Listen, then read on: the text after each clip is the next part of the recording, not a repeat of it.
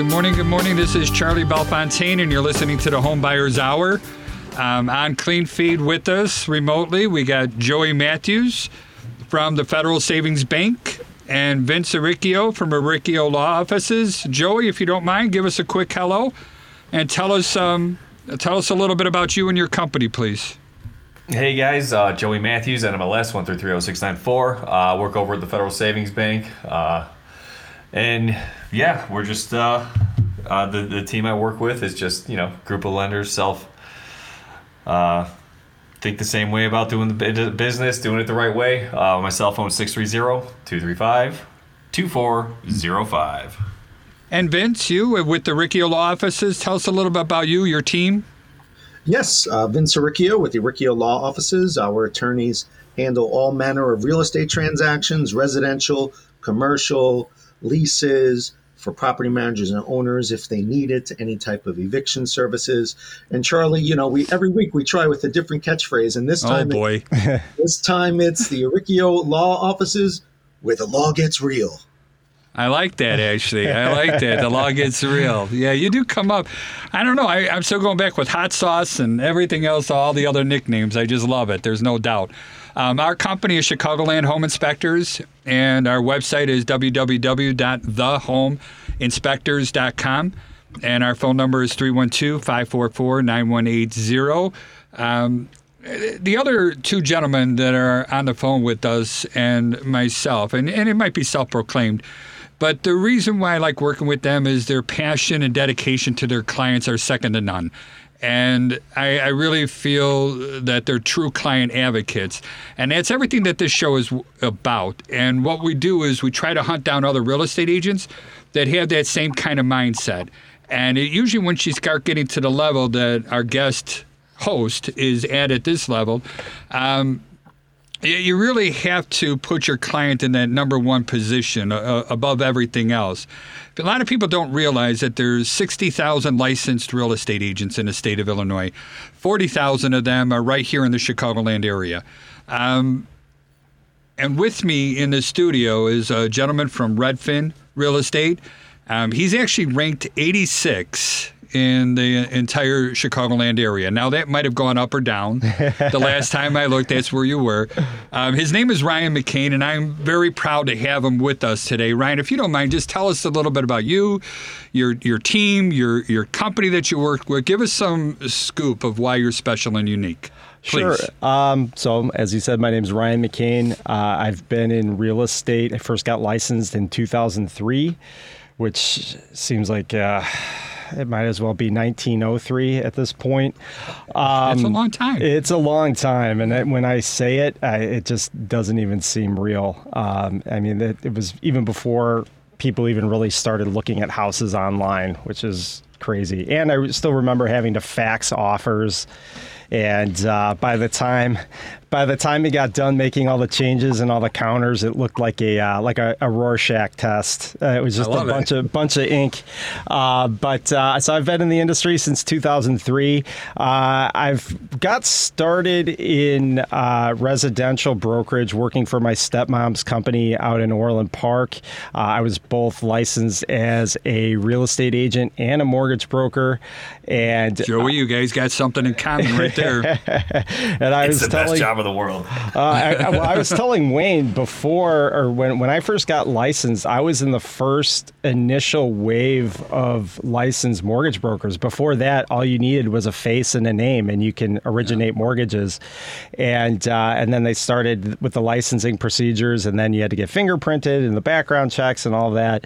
Um, and then uh, so I, I, started working for my stepmom's uh, brokerage out in Orland Park.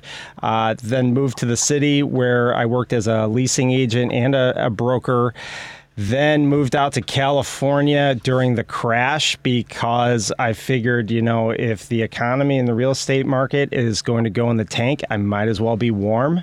I love it. And Enjoy the palm, uh, palm trees. Absolutely. the warm weather. I don't absolutely. blame you. Absolutely. So I, I wish uh, I had that luxury. I didn't. You know what? And in parts of Orange County, uh, where I was living, you would not know that the recession was going on. You really? would not know. I mean, other than you would look at home prices, and when you look on the MLS, there was almost no traditional sales. It was almost all REOs or foreclosures. Yeah. Other than that, you would go to uh, you'd go to the beach and you'd still see Rolls Royces, Ferraris. You'd go to Newport Beach, and it looked like nothing changed. So it was kind of a, a surreal experience. Uh, but I worked for a small real estate mortgage company out there, uh, doing literally whatever I had to. So we did uh, we did REOs, we did um, short sales. I remember having to not email but fax in the hardship letters and hardship packages to the banks. And you had to have all of the loan numbers on every single page along with the borrower's last name. And you would fax it and oftentimes you would get the fax receipt that it didn't go through so you had to do it all over again. Um, and did that for a few years. Got into property management for a little while. Then I worked for commercial real. Uh, I worked in commercial real estate here in Chicago for four years before getting back into residential, which I did in uh, 2016. So I've been kind of all over the industry, which really kind of helps me to, uh, you know, not only just get creative with solutions, but also um, you get different perspectives and you learn a lot of information along the way. And a lot of that information that you do learn, you can apply it to other areas. So, um, but uh, I'm happy that uh, that you invited me to be on the show today, and I'm I'm looking forward to it. Absolutely. No, that's all good. And I, and let's let's talk a little bit about Redfin. Mm-hmm. all right. And you know, this is all honesty and transparency. Yeah, I, get all the real I estate feel like, agents. I feel like you should play the Darth Vader theme music right now. I, I know. There's there, you know, Redfin was a tech company. Mm-hmm. It is a tech company first, and it's in real estate. Is that a fair statement? That's a fair statement. all right. But you make this personal. Correct. How do you do that? Well, you know, it's I I really am a firm believer of leading with value and uh, just being able to educate my clients not only on the current market but what's going on and just about the transaction in general. But I really feel that because I'm uh, a dinosaur in this business and I've been around before the you know the internet was really heavily used. I, I say this in almost all, every listing appointment I go to. All that technology is great, um, but the fundamentals of real estate are still the same. It's belly to belly warfare. It's p- uh, people business. It's very emotional. Uh, it's emotionally driven a lot of the times. But um, but e- even though yes, we utilize a lot of technology, we leverage a lot of technology to um, you know to take the place of some of the things that we used to have to do manually. Like for example, when I first got into real estate, I will never forget when I got a listing. Uh, there was a, a Chicago Sun Times affiliate in Orland Park called the Daily Southtown, and it served. I remember that. Yeah, Yeah. yeah. So I remember I I had. actually had an article. I remember they wrote an article about us in that newspaper. Really? Yeah, hopefully, it was all positive. it was. Okay. It was. Yeah. Um, but uh, but I'll never forget. I like, we had an account rep at the Daily Southtown that I had to call and say, "Hey, I got this new listing. Can you put it in there?" We had to put it in the penny saver. Um, I had to go knocking on doors and handing out flyers and cold calling agents with like I would do the reverse prospect when I would get a new listing and I would Yeah. call the agents and email them my listing, letting them know that's that's all you know that it's out there. You don't have to do that anymore. You know, You're bringing up some really old memories. I know it's uh, when I was 10 years old, there was a real estate agent. I lived in Franklin Park, and there was a real estate agent that would pay me $10 to deliver for an hour. I would go door to door and hand out their flyers for listings on there. So you're talking about prospecting. That was it. And that was all just so I could go on a bowling league, you know, when I was 10, 11 years old. I'm, I can't believe Yeah, you brought uh, that back. But Charlie, was that you know when the uh, embers were still smoldering after the Great Chicago Fire? When was that? I, I think the wheel was invented. You know that concrete thing that spun around, and Yeah. um, so yeah, that was. Well, wait a minute. I'm only 39 years old, so that was that was 29 years ago. That wasn't that long ago. So yeah, you know. You know what though? In in real estate, you know, you you, you probably theoretically could be 39 because this business uh, that it adds it adds miles to the odometer. Yeah, but not to the pictures on the business cards. That Yeah, it doesn't yeah, add any age yeah. to that whatsoever. So I, I'm also interested in what made you make a conversion from loan originator to real estate agent. Well, I actually I I was a, a And I don't want you to talk Joey into doing that. All right, he's fantastic at what he does. So I, I won't do that. I won't. I won't try to sell anybody on it. I was actually a real estate agent first, and God bless my stepmom. She just said, you know, if you're going to be in this business, you need to know everything. You need to know every step of Smart it. woman. Very smart. Um, she was she was a tough teacher. I'm not going to lie, um, but I'm very thankful because when I would talk to other agents in my area, I'll never forget. I was talking to uh, an agent one time, and he said, "Well, how long have you been in the business? You look young." Because at that time I was 22 or 23. I said, I've been in the business for a year. He goes, you, you talk like you've been in it for like 10 years. I said, well, my stepmom, you know, she's, she taught me a lot um, and helped shorten that learning curve.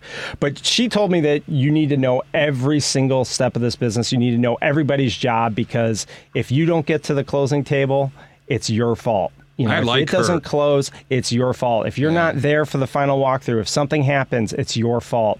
So accountability, responsibility, Uh, absolutely. huge words in my in my vocabulary. Absolutely. I like her. Absolutely. Is she still working today? She is no longer in real estate, um, but she is. Uh, she she lives in California with my dad. Um, but yes, I'm, I I I I criticize her sometimes, but overall, very thankful because when I meet agents that just try to go at it alone, that are new in the business, and I talk to them, I'm like.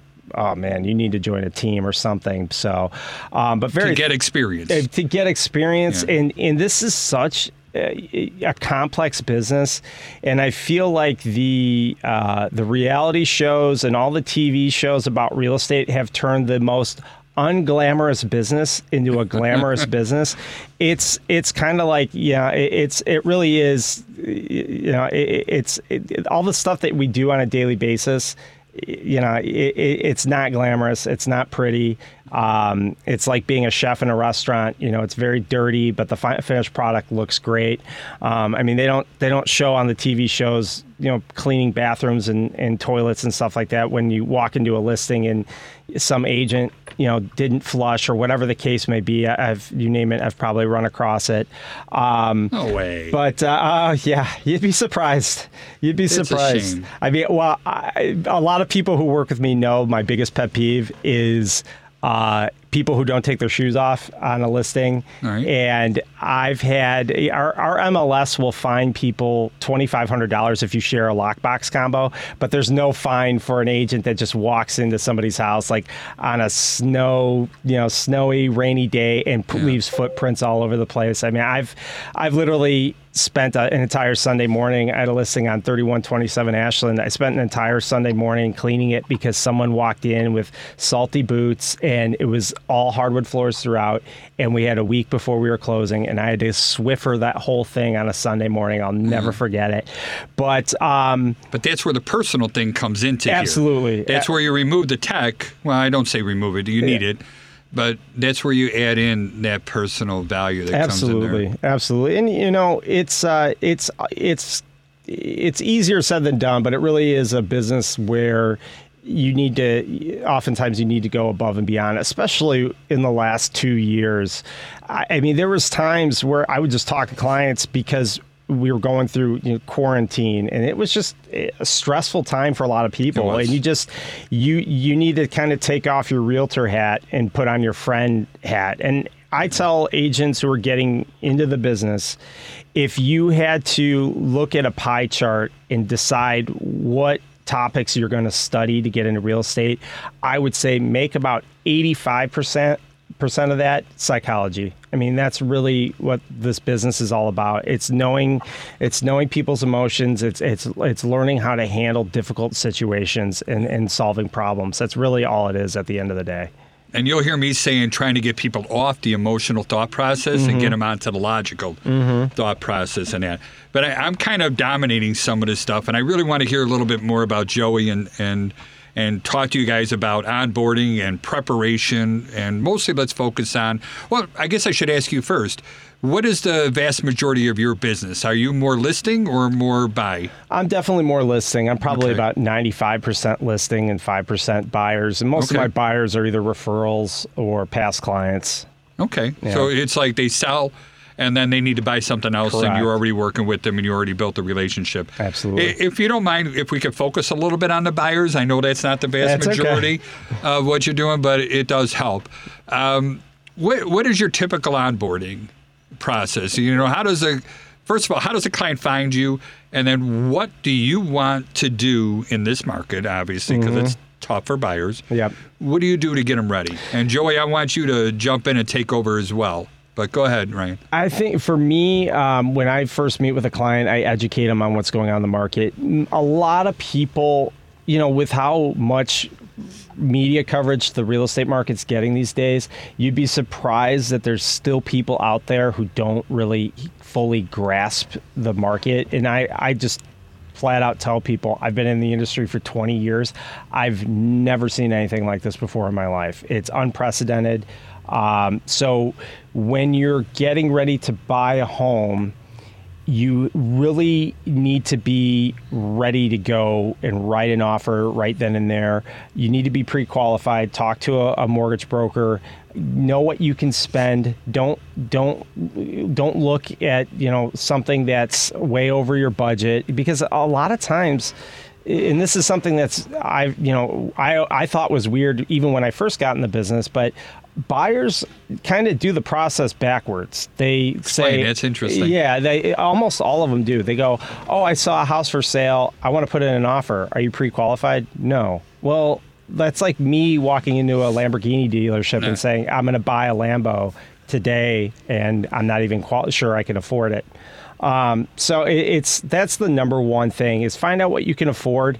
But I am also you know a huge believer in you know my past clients would hopefully agree with this.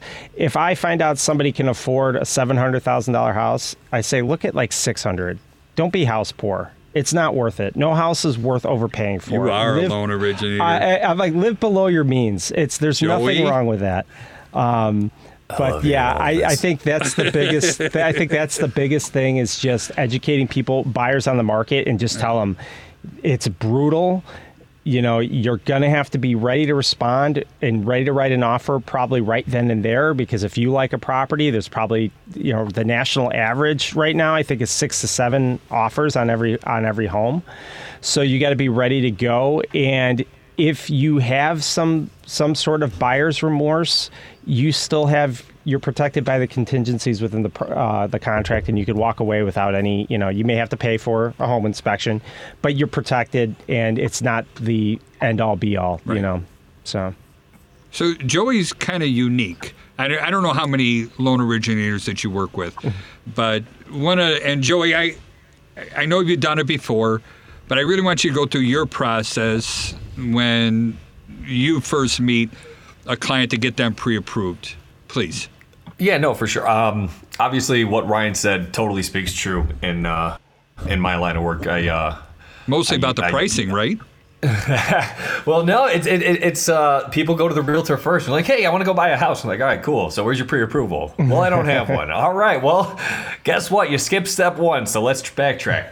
Um, no, but t- to his point, I mean, if you're looking to buy a house and you want to make an offer because you've been searching Redfin, you've been searching Zillow, and you see something that you like, and you haven't talked to a loan officer, you haven't talked to a realtor to get in touch with a loan officer, then I mean, you're already behind the game. If you're thinking about buying a house, talk to a lender immediately and see if you can buy a house. Right? If you're trying to make an offer and you haven't done a pre-approval, you're you already lost the house.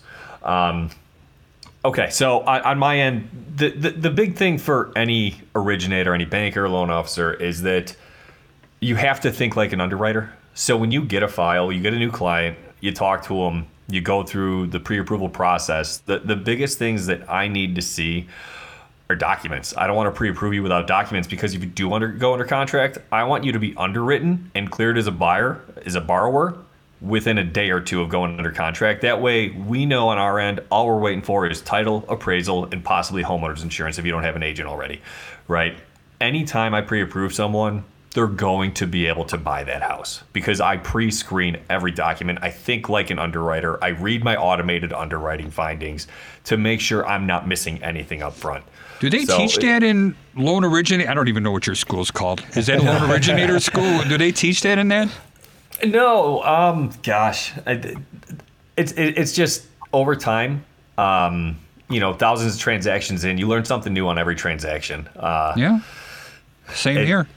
Exactly. So w- when you see so much, you I, I have a, a crazy memory. I remember the weirdest things, and I remember everything. So I'm just the I opposite. across- I got that CRS disease. I can't remember stuff. All right. Oh my god! Yeah, no, it's uh, I got to write it all down. it's it's it's it's a good thing. It's uh it's a special level of crazy I have going on in my brain, but it's it's super good for this industry because if I see a situation, I'm like, oh, I've come across like right now I'm dealing with one that's FHA identity of interest. So it's a uh, family selling to family on an FHA loan, and they're they said they want to put three and a half percent down. I'm like, have his his has this family member lived in the property or been on title for the last six months?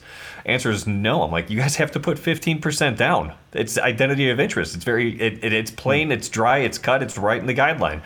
So um yeah, it's just like little things like that. If you, if you notice it and you, you you're paying attention and you've come across it, like you you can stay ahead of a lot of things that would that would end up in a denial. And I've never had a loan denied, and I take a lot of pride in that. So I've always uh, had, uh, you know, the old joke about what are the three most important words in real estate, and it's location, location, location. We've all heard that many times. But then I always say, you know, what is it in the real estate professionals? And I'll come back with reputation, reputation, reputation. But now I'm hearing in you right now what is the three most important words in a loan originator, and it's preparation, preparation, preparation. Yep. And it, it's getting all those documents and making sure that everything's there. So when it does get to that point, it's well going after the the Sopranos TV series. It's bada bing, bada boom. You know, we're done. all right, and it, and it's in there. So that and it's, you know you're I don't. Yeah, I'm sure there's other people that are as diligent in doing their job as you are. I, I know it is. Um, absolutely. but there's also a lot of people that are not, and and it's a think it's shame in our yeah, it's a shame in our profession that not everybody could have these ethics. But again, that's why we're here is to get these shows and everything else and ready to go.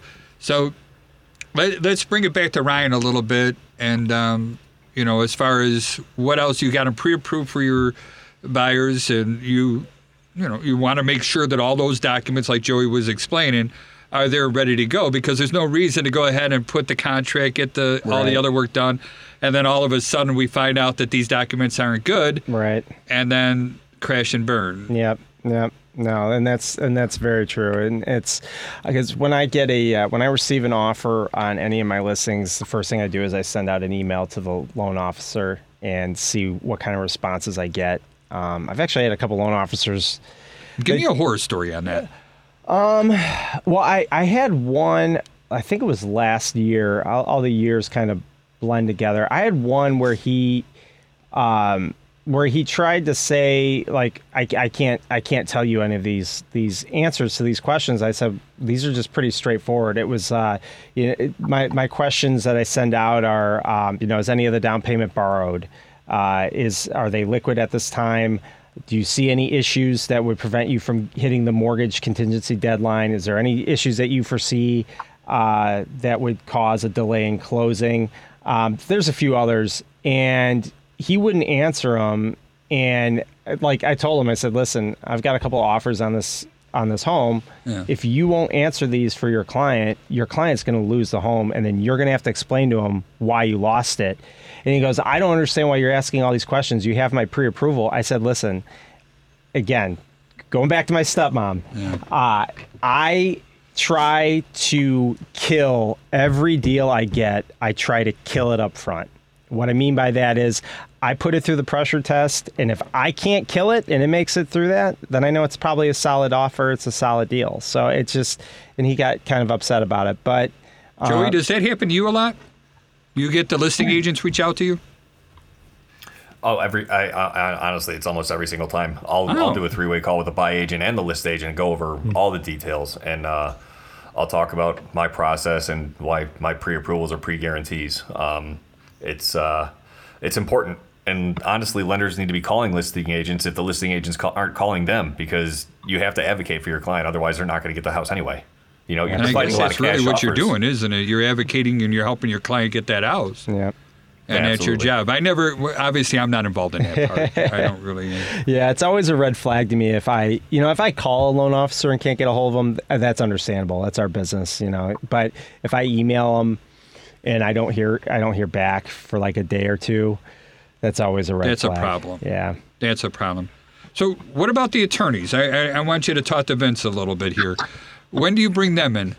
Well, let's talk about the listing side first. When do you bring in the attorney on the listing side? Not until we're under contract. Really? Yeah. So once we're under contract, that's when that's when we have uh, that's when we get the attorneys involved. But I do have uh, every once in a while I'll get a uh, I'll get a listing that might have some issues that I want to try to get ahead of down the road, title issues, um, you know, liens, that sort of thing. Um, if that's the case, then I will get an, an attorney involved. But oftentimes, I do have sellers that want to speak with an attorney before either before we get an offer or before we go on the market, just because uh, people don't really transact very frequently when they sell a home. We were discussing before we started. I think the national average is seven to ten years. In Chicago, it's probably closer to three to five years. I was amazed by that. Yeah, you know, when you told me that, I thought it was more than seven. You would be surprised. Yeah. Like, uh, you know, I, I, as I mentioned before, I, I've got clients that I just sold a place to in 2019. They're ready to they're ready to sell and move on, especially with how hot the market is, and now due to COVID and people not having to be at the office, uh, people are a lot more transient now. They want to move out of state, whatever the case may be. But yeah, every once in a while, I get a client that wants to talk to an attorney beforehand, just so they can kind of get a sense of the the process and and just get more comfortable. i, I say it all the time. Attorneys' words. Uh, always hold more weight than a an- than an agent's um, always you know people just seem to inherently trust attorneys more than real estate agents Do you see that, Vince? Uh, I'm I know I trust you more than every real estate agent out there. And yes, I am sucking up to you right now. But uh, do you agree with that, or so I'll I'll be diplomatic. I'm honored that Ryan says it that way, but uh, may, maybe on. Uh, but I didn't think so. I had a different view, and maybe it's just because he's coming from his angle and I'm coming from my angle. For instance, I'll completely agree. You know, whether it's like the law is, or the technicalities, or Vince, what are possibilities based on the contract? So if Ryan's talking about that, absolutely. But in doing this 22 years, what what I've noticed, and after people get to know me, I think they start to trust me the same as they trust their real estate agent. But no, I always feel like I'm coming in into the deal second or third behind the real estate agent or the mortgage lender, and then uh, I haven't. And I'm not kissing up to Ryan. This is just the facts. Uh, uh, I haven't, you know, put in the hours with them yet. I haven't shown buyers around for his five percent. I haven't been in the house with the seller, you know, uh, giving them advice and and sitting on their couch like Ryan on his ninety five percent. So actually, I always felt like I had to play or do have to play catch up to prove myself as a emotionally um, uh, trustworthy ally in the process because I'm third in.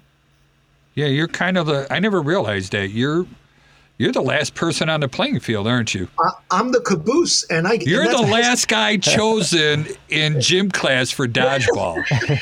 All right, that's what you are, and I I love see- you for it. Uh, when I say caboose, it's not good because the COVID 15 went to the wrong spot. You know.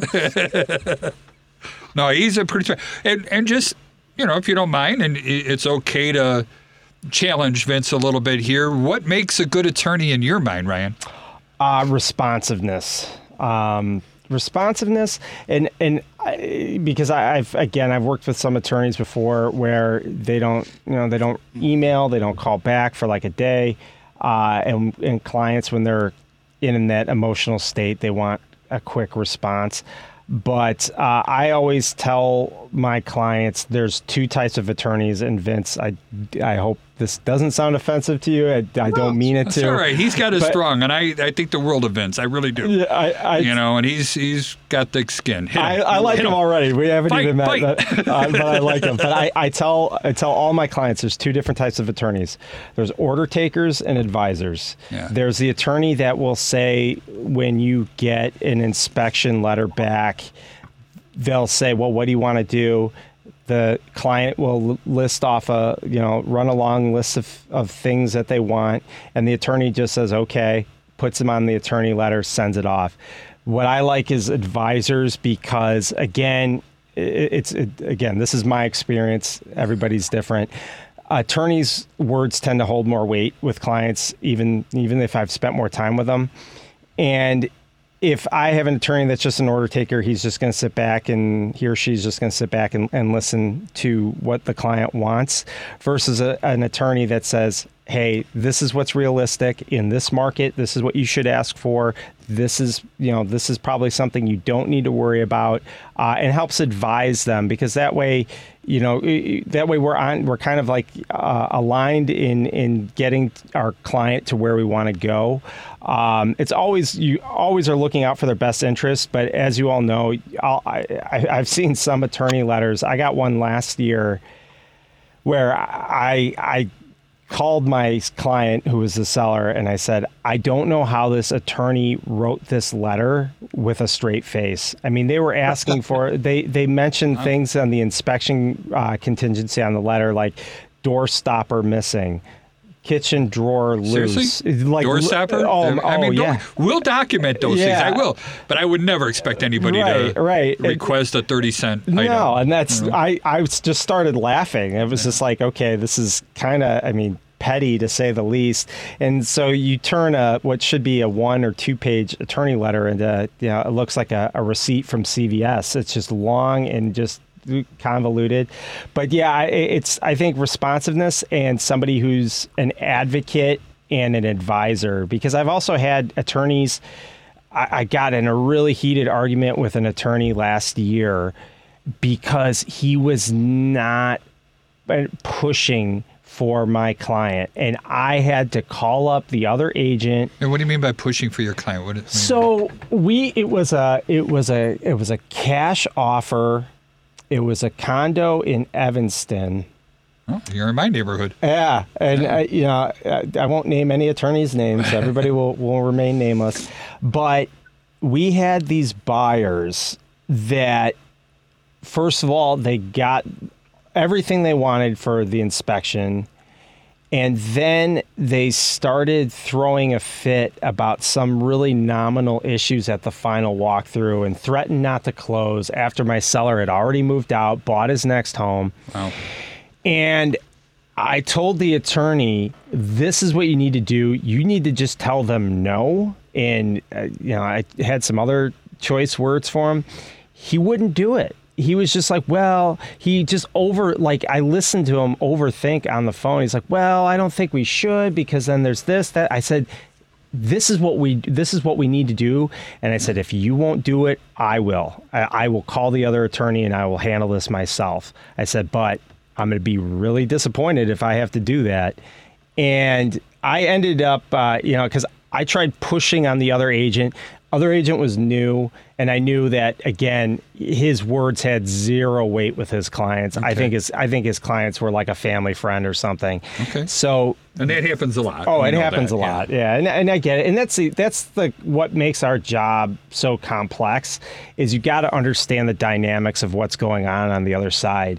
Is it you know is the who's who's driving the bus so to speak? Is it the client? Is it the attorney? Is it the agent? And that will help you understand a little bit more.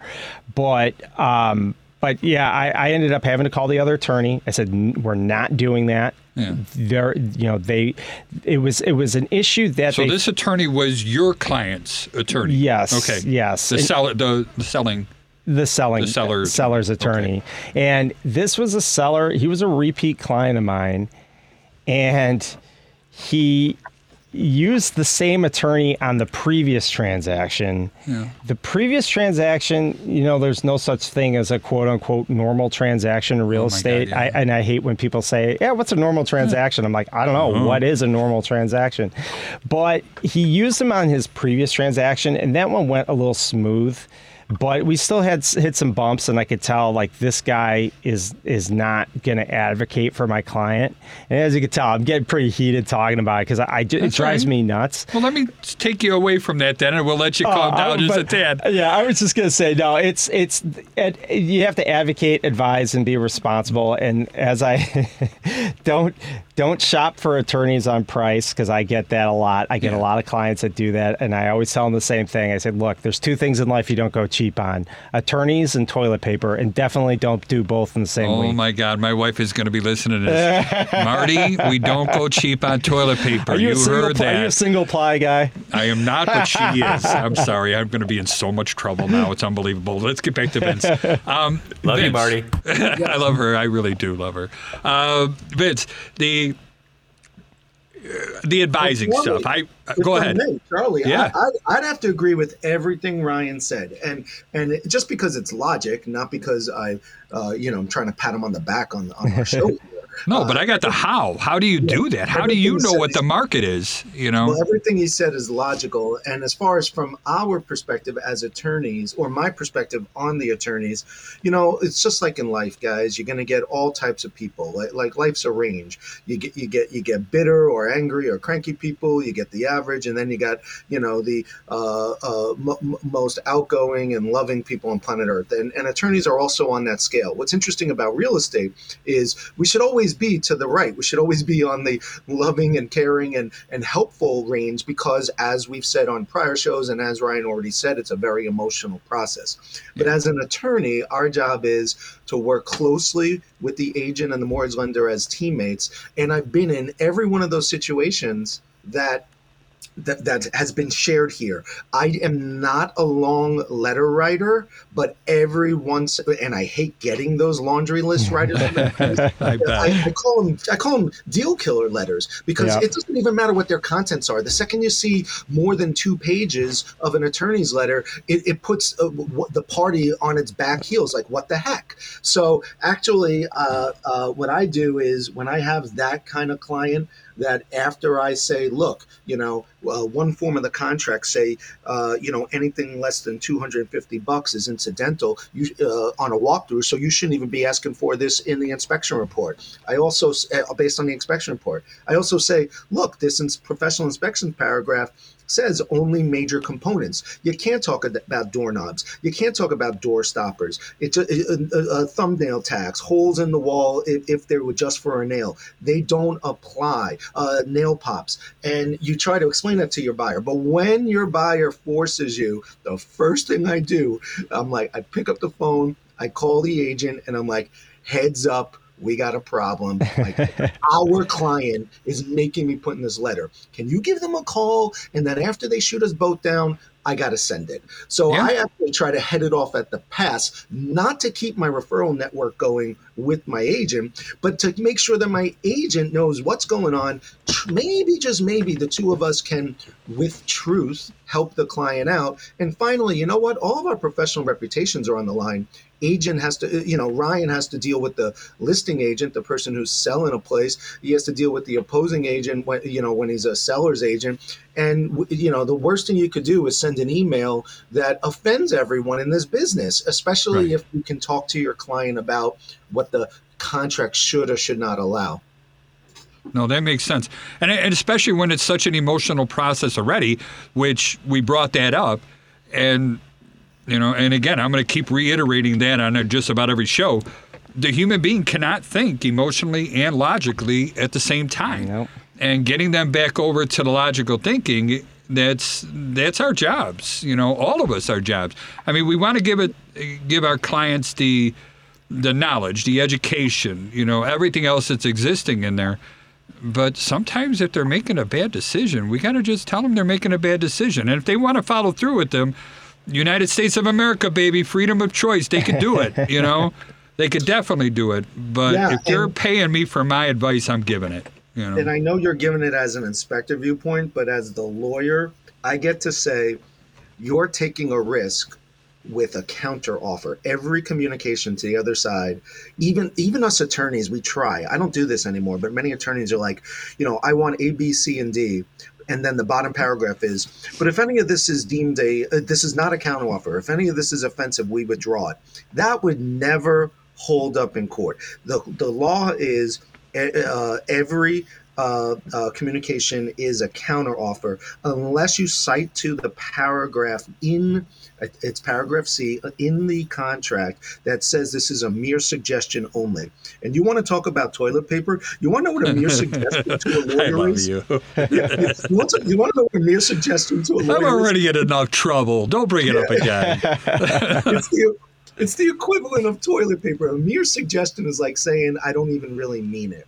So what what, what is my point? My, my point is we we have to talk to our clients lovingly and and warn them of the risk they're taking with counter offers. But hopefully, after me and the agent talk to them, you know, they, uh, instead of eight things, they, they they whittle it down to five. And in this market, I mean, seriously, do you even sometimes get one? Oh gosh, I just had a deal where it was none. Uh, my client called me. Uh, they said there's three things on the inspection report. I got the uh, agent on the phone because I knew it was a multiple offer situation. After we had a, a, a three way call, uh, the buyer heard from both of us. They were like, you know what? Move along. So we made zero inspection requests. Of course, they weren't structural, roof, it wasn't major, but sometimes now, yes, sir, none. That is something, isn't it? It's and yeah, I, I don't know. I don't know how to respond to I, something I like bet that. that's It's not just good for you. Uh, from for me.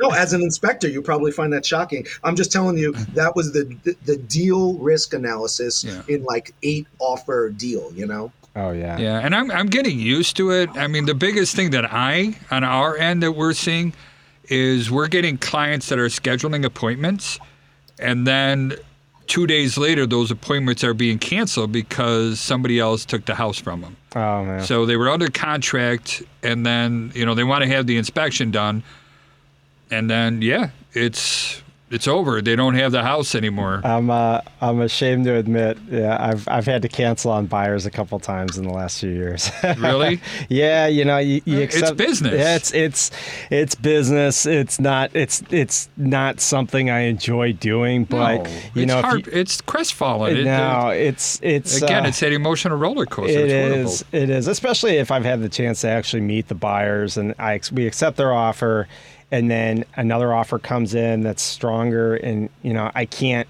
Uh, you know I'm obligated to to present an offer if I receive it, and I, I hate making that phone call. I don't enjoy it. Um, but, But again, you can't take that choice away from the seller. No. You know, I, I'm always going to go back to that freedom of choice. right. And and both parties get that freedom of choice. Mm-hmm.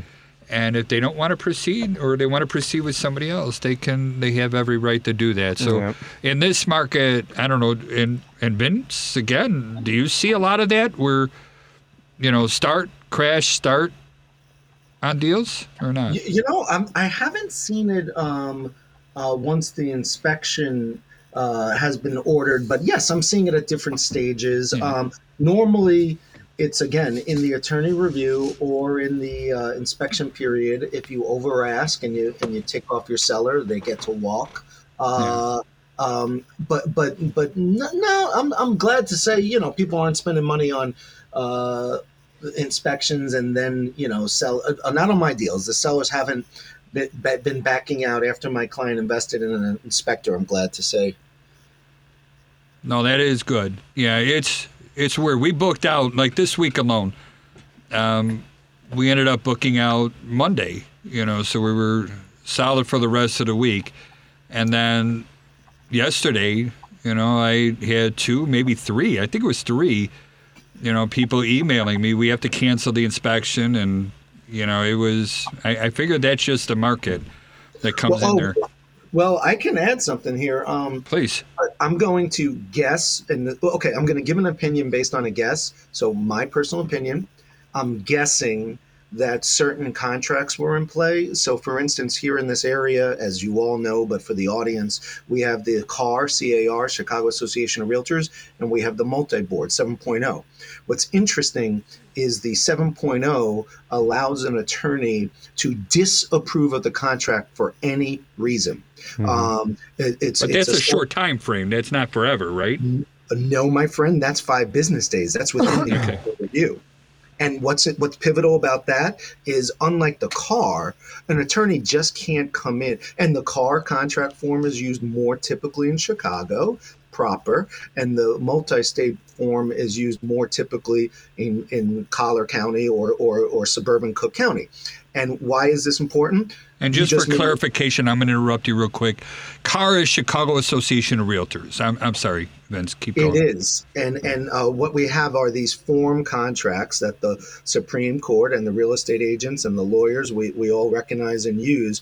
Why am I bringing up maybe a little too much minutia? Get a load of this. I'm going to guess in your situation where people buyers went under contract and then you're getting calls that the inspections canceled it's one form of those contracts that the second a lawyer uh, is called by his client oh we got another offer or we have another scenario going on uh, kill the deal if the lawyer has one form of the contract, it's easy to kill. If the lawyer has the car, the other form of the contract, I got to be honest, uh, it's not as easy to kill. A lawyer just can't come in and go, I disapprove. There had to have been some shots across the bow or some exchange of information. So I'm guess I'm guessing that on on Monday, what you just expressed, those weren't car deals. Those might not have been Chicago deals with the Chicago Association of Realtors. It's and and maybe Ryan could weigh in on this, but I never thought about the uh, strategy or wisdom for a seller to force the use of the 7.0 contract during the attorney review to give the option to kill a deal if another offer came along. Because all the lawyer has to do is, under paragraph 11D, I hereby deny this contract, which sounds rude, but it's right there in black and white, guys. Yeah. And that I've, I'm uh, I'm very well advised by my uh, my attorney uh, to, to, to to try to have people write it on the 7.0 for that very reason. it's a it's a very seller. That's the more seller friendly version. Yeah, yeah. It doesn't always happen, but yeah. yeah, I try I try to ask people kindly to use the 7.0. But that's not really your choice, is it? No. Well, yes and no. I mean, you could put it in the MLS that say offers will only be reviewed if you have a 7 point if you use a 7.0 it's like anything else in real estate. It's kind of like a suggestion. Yeah. Whether or not people actually do it is a whole other thing. Yeah. If you have a, honestly, if I have a listing that's been sitting for a long time, I would take an offer on a cocktail napkin. I could care less. but, but if it's a, a, a, a situation where it's going to be a multiple offer situation, then I say yes, it's got to be on the 7.0. And I want to take a short break right now and just go around the horn one more time. Um, just give out the contact information, websites, everything else. How can people reach you, Ryan? We'll start with you, please. Sure. Uh, Ryan McKane, my phone number is 708 668 6613. My email is ryan.mckane. That's spelled M C K A N E at redfin.com. Or if you just Google Ryan McKane Redfin, I'm usually the first. Hopefully, I'm the first result. I hope so too. and then also do a search for Ryan McKane, and then Real Producers. Um, I really enjoyed reading that article that they did on it. I, All right. I, I hope I did sound like uh, I don't know. When I read it, I was like, ah. I did saw. I come, pa- I, did I come across passion. the right way? It was enough know. for me to reach out to you and say, this, "I want this guy on the show." You know, well, that's good. It worked out. Vince, please. Oh, we're getting towards the end, so we're not going to have too much time after this. Vince, give me your contact information. Sure. Uh, we are the Auricchio Law Offices, LLC. Uh, you can find us at our website, reallawchicago.com. We are, of course, on, uh, not of course, but on Facebook, LinkedIn, and our phone number 312 263 0010. Thanks. And Joey, please. Joey Mathews. Uh, my cell phone 630-235-2405. Email jmathews at the Federal Savings Bank.com. We couldn't find anything longer, and there's only one T in Mathews. I love it. and Yeah, and I want to thank you both for you know being on the show with me and helping me with all this stuff. Um, my name is Charlie Bellefontaine. Our company is Chicagoland Home Inspectors. And Joey, I just want you to be absolutely clear on this. The home inspector is the most important person in the real estate transaction. All right, after the mortgage guy. I love it. All right. Our website is The Home Inspectors, and it's plural, O R S, and it's a dot com. And our phone number is 312 544 9180. We do have people answering the phone 24 7, even on holidays. I feel so sorry for them. You know, we could also take our orders online, but they're wonderful, passionate people that can answer you. And if you dial that number, press three, that will actually come to me. Uh, personally, I'd be happy to answer any questions that we could have that comes in there. So let's give some, you know, final words of advice. All right, and I'm going to ask you to start thinking of a coach right now, or maybe as somebody who's going to come to work for you, Ryan. What is what is like the number one thing that you want them to focus on in order to be be a good professional or a good advocate? You know, I th- this is I.